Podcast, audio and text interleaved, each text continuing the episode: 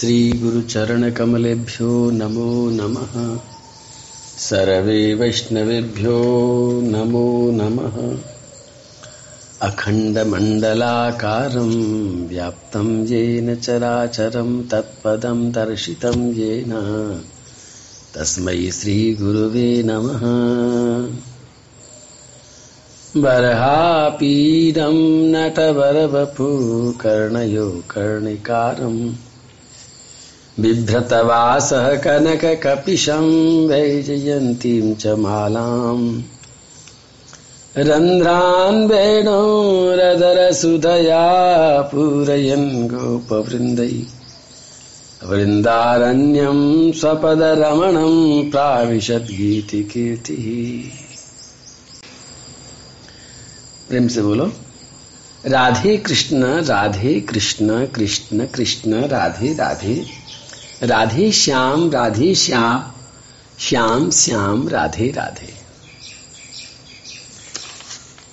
जब बोलने की बात आती है तो मेरा मन एकदम खुशी से झूम जाता है। कोई भी जब, क्योंकि मैं देखता हूँ कि इस विद्या में हमने बहुत देर कर दी है। वास्तव में इसको हम बहुत महत्व नहीं देते हैं, इसलिए बोलने में चूक जाते हैं और बोलने में चूका हुआ इंसान बहुत घाटे में पहुँच जाता है।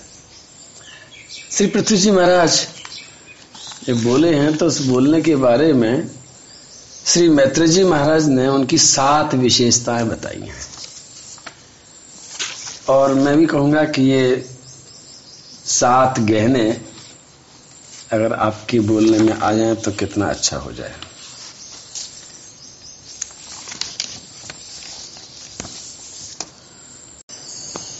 पहली बात तो यह है कि पृथ्वी जी महाराज ने पूरी सभा को अपने रत्नारे नयनों से और सबको बराबर देखा, समय एक क्षता और ऐसा करके सारी सभा को पहले तो अत्यंत हर्षित कर दिया, सबको खुश कर दिया। मतलब उनकी नज़र पड़ते ही, उनकी मुस्कान देखते ही, उनकी सीधी समान दृष्टि से सब एकदम प्रसन्न हो गए। सभा में कई लोग बैठे होंगे। उन्होंने सबको बराबर देखा। और उसके बाद में जब ये बोले हैं तो क्या बोले? चारु चित्रपदम श्लक्षणम मृष्टम गूढ़म विक्लवम सर्वेशामुपकारार्थ तदा अनुबदन्निव बहुत प्यारी बात है। इसी में वो सात विशेषताएँ बताई गई हैं, जो मैं चाहूँगा कि आपके वाणी में भी आ जाएँ। ये बीसवें नंबर का श्लोक है और इक्कीस नंबर का अध्याय है और चार नंबर का स्कंद है। उनके उन्होंने जो बोला है, बस बोलने में सबसे बड़ी बात तो है चारू। चारू का मतलब है कि जो उनके शब्द हैं, बड़े सुंदर शब्द हैं। और चित्रपदम सुंदर भी हैं और चित्रपदम मतलब सीधे सीधे नहीं है। उनमें सजावट है। मैं अनुभव करता हूँ कि जैसे भोजन बनाते समय हम तरह तरह के व्यंजनों के आविष्कार करते रहते हैं और कपड़े पहनते समय भी हम बहुत बहुत डिज़ाइनिंग पैदा कर लेते हैं। और बहुत बड़ा व्यापार चलता है कि आप कौन सी ड्रेस है, उसमें क्या डिज़ाइन डाली है। मकान बनाते समय कितने तरह से हम तारवल लगा लेते हैं, कितनी कितनी डिज़ाइन बना लेते हैं। लेकिन बोलते समय हम इन सब बातों का कभी ध्यान नहीं रखते कि बोलने में हम कितनी डिज़ाइन बना सकते हैं। लेकिन श्री पृथ्वी जी महाराज ने ये सिद्ध किया है कि क्योंकि सबसे ज़्यादा हम बोलते हैं, खाते ज़्यादा नहीं है, अरे पहनने में क्या करेंगे? दिन भर में एक ही ड्रेस तो पहनेंगे? हर पाँच मिनट तो ड्रेस बदलने से रहे, कि पाँच पाँच मिनट में ड्रेस बदलते जाएँ। खाएँगे दिन में दो या तीन बार, ड्रेस पहनेंगे एक बार दिन में और मकान बनाएँगे। मैं कहता हूँ, कई सालों में एक बार। उसको बदल नहीं सकते फिर। लेकिन बोलना ऐसा काम है जिसको हम दिन में कितनी बार करते हैं। तो जो हम इतनी बार करते हैं, उसकी डिज़ाइनिंग के लिए हमने कभी प्रयास नहीं किया और मेरी पूरी आस्था है, पूरा विश्वास है कि इसमें भी मनुष्य अगर थोड़ा सा कोशिश करे, कि एक ही बात को वो सीधे सीधे न कहकर कुछ डिजाइनदार बात कहे तो सुनने वाले को थोड़ा सा सुख मिलता है कि हाँ बात स्टाइल से कही गई है। अब देखो, स्टाइल से कहने का एक कथा मुझे याद आती है कि बात वही है, लेकिन अगर स्टाइल से कही है, थोड़ा विचित्र पद बना के कही है तो कितना बड़ा लाभ हो जाता है। एक बार एक राजा के पास एक हाथी था। और राजा को उस हाथी से बहुत प्यार था। और धीरे धीरे हाथी बूढ़ा हो गया था और वैद्यों ने कहा था कि अब राजा साहब ये हाथी अब जिएगा नहीं मर जाएगा। तो बड़ी चिंता हुई राजा को। राजा ने एक प्लान बनाया और कहा कि कोई भी आदमी मेरे हाथी को ले जाए और साथ में मैं खूब सारा इनाम भी दूँगा, लेकिन शर्त यह है कि वो मुझे ये खबर लाके ना सुना दे कि हाथी मर गया है। अब कौन सब जानते थे कि हाथी मरने वाला है? पाँच दिन में, दस दिन में, बीस दिन में मरेगा ही मरेगा और राजा ने कह रखा था कि अगर आके सुना दी खबर के मर गया है, अगर ये कह दिया तो मैं उसको फांसी पर चढ़ा दूँगा।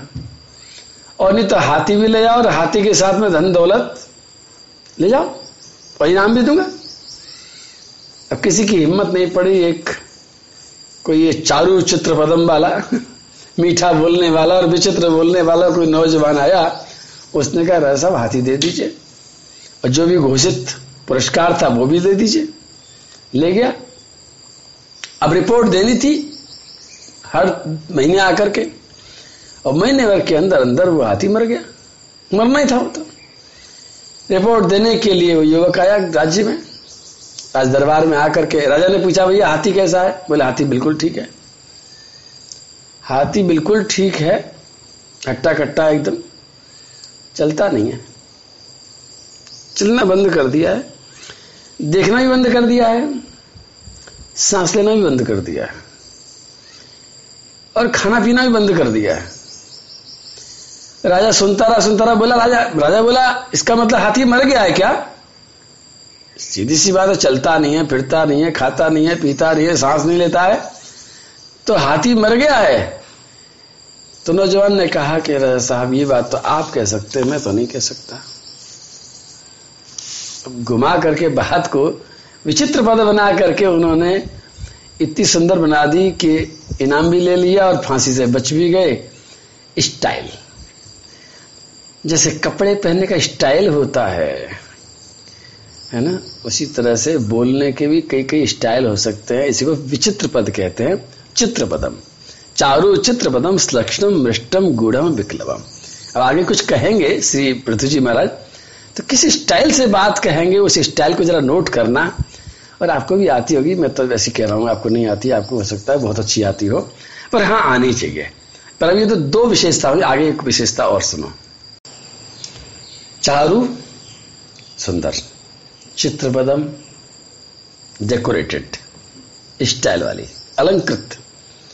और स्लक्षणम स्लक्षणम मतलब जो साफ़ सुनाई पड़ जाए। बोलते समय बोलने वाले की ज़िम्मेदारी है कि आवाज़ इतनी साफ़ हो, इतनी तेज हो, जिससे कि सुनने वाले को ए क्या कहा जी? क्योंकि अगर उसको सुनाई ही ठीक से नहीं पड़ेगा तो समझ में क्या आएगा? प्राय फ़ोन पर मैं देखता हूँ, लोग बहुत धीरे बोलते हैं। व्हाट्सअप करते हैं तो भी इतने धीरे बोलते हैं। सामने वाला समझ नहीं पाता है, शर्म के मारे कुछ कह नहीं पाता है। तो यही वो दोष है, जो दोष हमें दूर करना चाहिए। जब बोले तो इस ज़िम्मेदारी के साथ बोले कि सुनने वाला इसको समझ रहा है कि नहीं समझ रहा और सुन रहा है कि नहीं सुन रहा। ये बस ही बड़ी विशेषता होती है, भगवान की कृपा से श्री सरस्वती की कृपा से आ जाती है। और मृष्टम, मीठी बात बोलो, मधुरता हो। वैसे तो 50 परसेंट मधुरता तो मुस्काने से आ जाती है। अगर मुस्कान गायब है तो समझ लो कि आधी चीनी तो वैसे ही खत्म हो गई। चाय में चीनी डालते हैं तो चीनी उतनी डले कि चाय मीठी हो जाए बात में भी चीनी का डब्बा, आधा डब्बा तो इधर ही है कि मुस्कुरा के बोलोगे तो उसमें मिठास आ जाएगी। चाहे कुछ भी बोल लो, आप देख लो करके। आप कड़वी से कड़वी बात बोलो, लेकिन मुस्कुरा के बोलोगे तो उसमें मिठास आ ही जाएगी और बिना मुस्कुराए बोलोगे तो मीठी से मीठी बात में भी मिठास खत्म हो जाती है। तो श्री पृथ्वी जी महाराज तो वैसे मुस्कुरा रहे हैं। तो मिठास बहुत है, मृष्टम। और फिर एक विशेषता, गूढ़म। जो बात कही जाए, वो गंभीर बात कही जाए। मतलब हल्की बात कहना कोई सुनना नहीं चाहता। हल्की बात क्या कहनी उस बात में कुछ दम होनी चाहिए। एक आम बात जो सबको मालूम है, जिसको सुन सुन करके सब पहले ही बोर हो चुके हैं, ऊब चुके हैं, उसी बात को अगर आप दोहरा रहे हैं तो समझ लो कि आप गलती कर रहे हैं। आप बात वो कहो जिसमें कुछ दम हो, जिसमें कुछ इंटरेस्ट आने वाला हो, गूढ़म। इसमें लोगों को लगे कि हाँ ये बात सुनने लायक है। जो बात पहले से लोगों को मालूम है, वो बात कहने से लोगों को इंटरेस्ट नहीं आएगा, रुचि नहीं बनेगी। तो गूढ़म और अभिक्लवम बात कहते समय हड़बड़ी ना हो, अकुलाहट ना हो अविक्लव होकर के, बहुत शांत, धीर होकर के, पूरे फोर्स के साथ उस बात को कहो आप। बोलने में हड़बड़ी नहीं होनी चाहिए। अगर हड़बड़ी होगी तो सुनने वाला सुन भी नहीं पाएगा, समझ भी नहीं पाएगा, रुचि भी नहीं ले पाएगा। ये वैसे ही है जिससे पाक विद्या में आप कोई भोजन बनाते हैं तो परोसने का स्टाइल होता है कि बहुत अच्छी तरह साफ़ सुंदर ट्रे में सजा करके लाते तो खाने वाले को आनंद आता है। उसी तरह से अगर आप हड़बड़ी में बोलेंगे तो हड़बड़ी में आदमी सुन नहीं पाएगा, बिना हड़बड़ी किए हुए। और एक बात जो है सर्वेशम उपकारार्थम जो बात आप कहो, अब ये बात आप, अब तक तो जो बात कही जा रही थी, वो तो साथ आप भी जानते थे, लेकिन अब अंत में दो विशेषताएँ। इस श्लोक में कही गई हैं दो विशेषताएँ ऐसी है जिन पर बहुत ध्यान देना। सर्वेशम उपकारार्थम जो बात आप कह रहे हैं, उसमें सबका भला होना चाहिए। अपने भले की बात कहना अच्छी नहीं है। सबका भला होगा तो उस बात में आनंद आएगा। और सातवीं, अंतिम बात जो है, तदा अनुवदन निभा ये सबसे कठिन बात है। सबसे बड़ी महत्वपूर्ण बात है कि जब आप बात कह रहे हैं तो सुनने वाले को ऐसा लगना चाहिए उस समय पर। सुनने वाले को ऐसा लगना चाहिए जैसे उनके मन की बात आपने कह डाली, जैसे उनके मुँह की बात छीन ली, जैसे वो जो सोच रहे थे, वो कहना चाह रहे तो वही बात आपने कह डाली। वाह वाह, जैसे वाह कब निकलती है? जब उनका हृदय उससे गदगद हो जाता है। तो बोले, अरे वाह वाह वाह, क्या बात है। तो श्री पृथ्वी जी महाराज ने जो प्रवचन दिया है, जो बोले हैं, उसमें ये सारी की सारी विशेषताएँ प्रयोग करके बोले हैं और मैं आज ये आशा कर रहा हूँ। अभी बहुत देर नहीं हुई है। आपको भी ये सब बातें एक एक करके सीख लेनी चाहिए। थोड़ा समय लग सकता है। और सीखने के लिए, सीखने के लिए क्या करोगे? मैं तो बहुत सरल सौदा बताता हूँ। कठिन रास्ता बताने की बिल्कुल मेरी आदत नहीं है और कठिन काम में करता भी नहीं हूँ। मैं तो एक ही बात करता हूँ, ज्ञान प्राप्त करना हो तो भी कृष्ण भगवान ने जो कहा वो कर डालो। और कोई कला प्राप्त करनी है तो भी वो कर डालो। क्या कर डालो?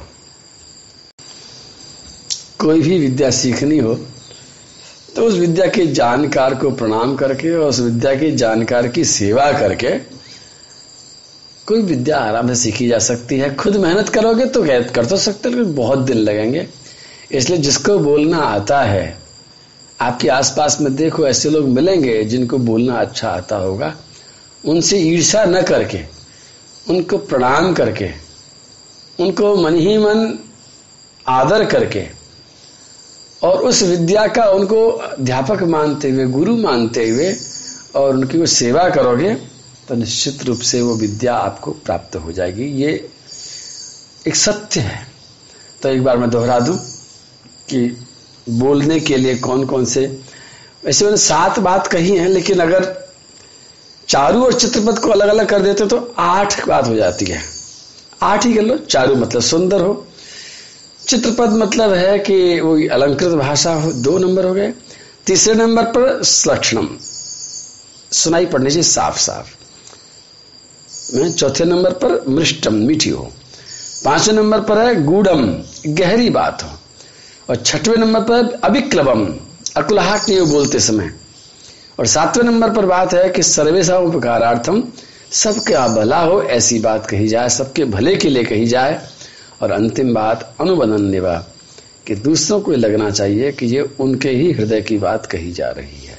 बोलो कन्हैया लाल की जय राधा रानी की जय गिरिराज महाराज। अब क्या बोलेंगे? श्री पृथ्वी जी महाराज, वो तो हम आगे देखेंगे क्या बोले हैं। मतलब बहुत विचित्र बात बोले हैं, बड़ी सुंदर बात बोले हैं, बड़ी स्टाइल से बोले हैं। वो तुम सुनेंगे सुनेंगे तो एक बार मुस्कुरा दो। क्यों? नाराज़ तो नहीं हुए?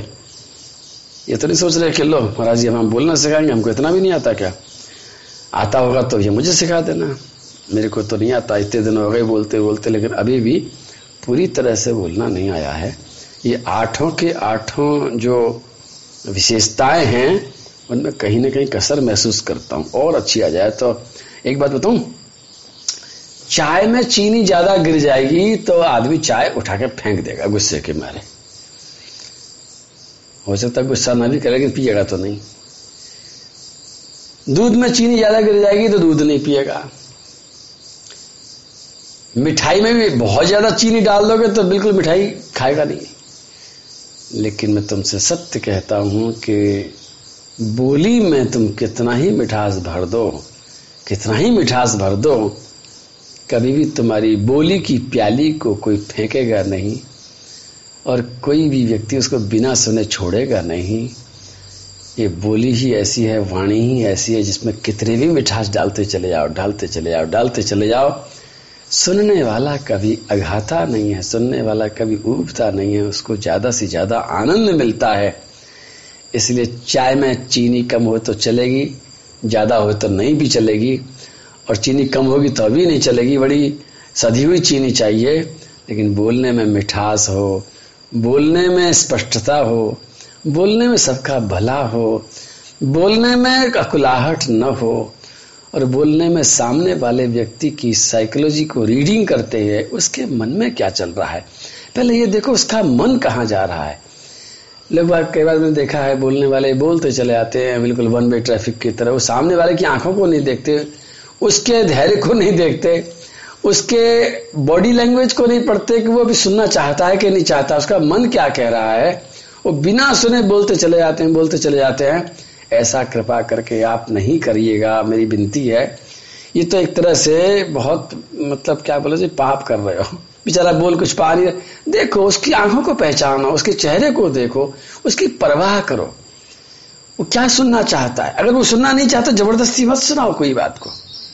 लेकिन वो सुनना नहीं चाहता है, इस बात को सोच करके छोड़ना भी ठीक नहीं।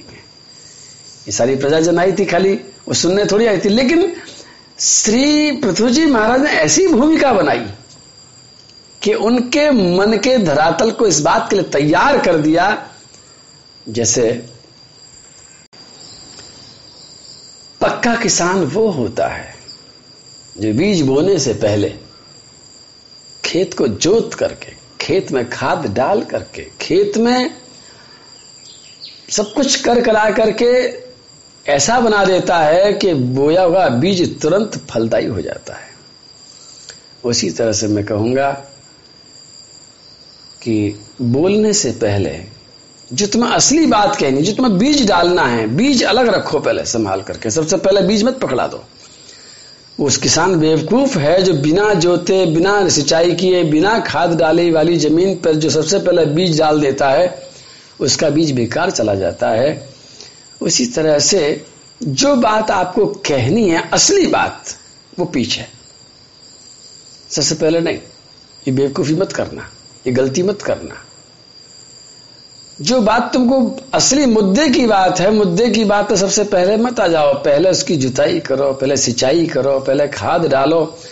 उसके सुनने वाले के मानस पटल को इतना तैयार करो कि तुम्हारी असली बात जब वो कही जावे तो वो उसको आत्मसात कर ले। जैसे पृथ्वी जब जुती होती है, सिंची होती है खाद युक्त होती है तो बीज को वो संभाल लेती है।